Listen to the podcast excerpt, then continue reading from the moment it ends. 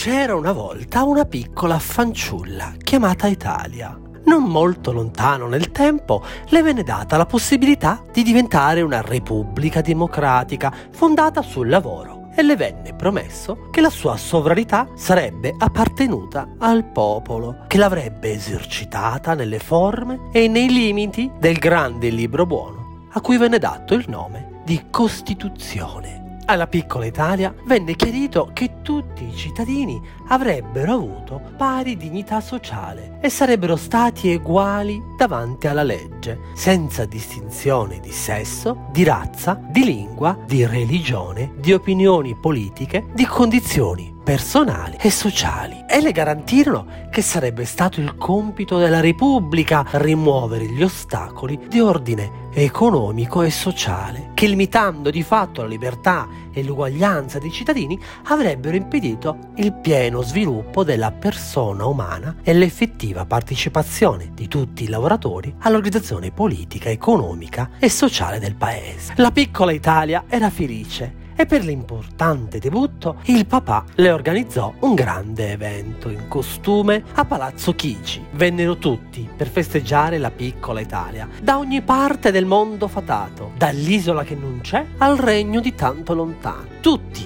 ma proprio tutti, volevano rendere omaggio alla nuova nata. Arrivarono anche tre fatine buone che le consegnarono regali importanti. La prima fatina le donò la bellezza, per rendere i suoi paesaggi e le sue città un incanto. La seconda le donò un libro di ricette, per far sì che tutti, da quel momento in poi, si ricordassero di come Italia cucinasse bene. La terza fatina le regalò l'ingegno, che avrebbe potuto condividere coi suoi amati concittadini. Come detto, alla festa c'erano proprio tutti, tutti tranne uno, il mago cattivo, lui si sentì talmente offeso di non essere stato invitato alla festa che decise di introdurvisi di nascosto. Dopo che le tre fattine finirono di consegnare alla festeggiata i propri doni, il mago cattivo si alzò dalla sedia, posta in fondo alla stanza, e urlò. Anch'io ho un dono per la piccola Italia. Inizialmente tutti pensarono che fosse un fotografo abusivo, ma poi, quando iniziò ad avvicinarsi alla piccola, tutti lo riconobbero. Piccola Italia, disse il mago cattivo, voglio farti anch'io un regalo, di quelli che non dimenticherai mai. Ti dono l'ansia di un governo instabile, l'ansia di non sapere se chi governerà le tue splendide città sarà mai all'altezza. Ti dono l'insicurezza e ti dono una lingua, il politichese, ma soprattutto ti dono il bruciore di stomaco e sfiorando la rosa guancia della piccola Italia, il mago cattivo sparì. Tutti si preoccuparono per quanto avevano assistito, mentre la piccola Italia ancora non capiva il significato di quello che le era appena accaduto. Subito si cercarono le tre fatine per capire se con qualche alchimia potessero contrastare la maledizione del mago cattivo, ma anche loro erano sparite nel nulla. Da quel momento la vita d'Italia cambiò. Niente più feste a palazzo, niente più grandi visite per lei, ma tanto l'asopranzolo per contrastare l'acidità di stomaco e il reflusso gastroesofageo.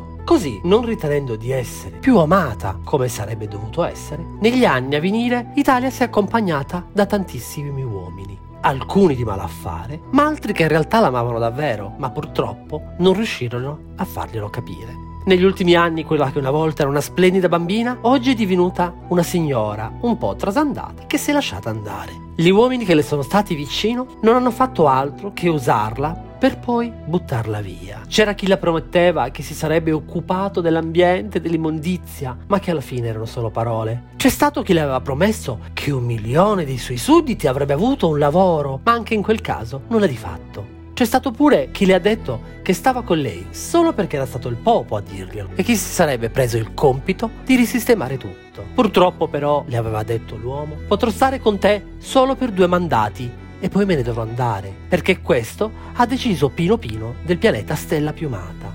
Italia disse, ok gentiluomo, se potrà stare con me solo per dieci anni va bene, ma ti prego, non illudermi come hanno fatto tutti gli altri. Ma ahimè, Italia non aveva ancora capito quanto fosse grande la maledizione del mago cattivo. Nemmeno il grande saggio riusciva più a prevedere il futuro a causa delle innumerevoli folate di vento che facevano cambiare le direzioni delle bandiere. E anche in quel caso, quando Italia ebbe la possibilità di poter avere un nuovo grande saggio che potesse aiutarla, si ritrovò immersa in un antico paradosso chiamato il paradosso del paraculismo. Italia lo ricordava come il racconto di una vecchia leggenda che il padre le raccontava prima di andare a letto. Il paradosso del paraculismo, piccola mia, le raccontava il papà, è quella di nominare come grande saggio uomini o donne e tanto per e quando alla fine Italia capì che ormai il suo regno stava andando alla deriva, supplicò e si inginocchiò davanti al grande saggio in carica, chiedendogli di rimanere e non abbandonarla in quello stato. Perché altrimenti per me sarebbe la fine, grande saggio, l'uomo che ho al mio fianco in questo momento e che tu hai scelto per me, senza il tuo aiuto, non potrà farcela, e nemmeno io. E così il grande saggio decise di rimanere al fianco d'Italia e del suo consorte. E quando sembrava che qualcosa di buono stava per arrivare, il mago cattivo ricompare. Ma questa volta non si palesò al cospetto di Italia, no, andò da alcuni membri della servitù. Volete davvero smettere di lavorare a palazzo dopo che saranno passati due mandati stolti? Sapete le ricchezze che potrete avere rimanendo attaccati alle poltrone? Se decidete di rimanere, concluse il mago cattivo, vi prometto vitalizi più alti, ma soprattutto che non dovrete più dividere il vostro stipendio con gli altri, sparendo poi tra gli applausi dello stadio. Così ecco che il primo tarlo di dissenso si insinuò di nuovo a palazzo. Un dissenso che poi ha portato malumori, rancori e, come promesso dal mago cattivo, ancora più bruciore di stomaco. Italia non ebbe nemmeno il tempo di accorgersi cosa stava succedendo che si trovò di nuovo sola. Mia cara, le disse il suo consorte, a seguito del venir meno della maggioranza di unità nazionale che ha appoggiato questo regno sin dalla sua nascita, mi trovo a dovermene andare. Ho comunicato la mia decisione anche al grande saggio che però mi ha detto di pensarci bene. Italia non riusciva a credere a quelle parole. Nella sua testa risuonavano solo i suoi pensieri. Un altro divorzio. Spiattellato in sesta pagina. Il suo consorte continuò il discorso del suo addio. Lo scorso febbraio il grande saggio mi affidò l'incarico di formare un governo per affrontare le tre emergenze che tu, mia amata, avevi davanti. Pandemia, economia, sociale. Un governo di alto profilo che non debba identificarsi con alcuna forma politica un governo che faccia fronte con tempestività alle gravi emergenze non rinviabili. Tutti i principali partiti, con una sola eccezione, decisero di rispondere positivamente a quell'appello. In questi mesi l'unità nazionale è stata la miglior garanzia della legittimità democratica di questo esecutivo e della sua efficacia. La povera Italia, non riuscendo più ad ascoltare, decide di scappare. Durante la sua corsa inciampa ed aiutarla si ritrova una donna che in realtà a palazzo aveva visto poco. Era lì che la guardava con quegli strani occhi castani. E tu chi sei? chiese Italia la donna. Lei avvicinandosi le rispose: Ciao Italia. Io sono Giorgia, sono una donna, sono una madre, sono italiana, sono cristiana.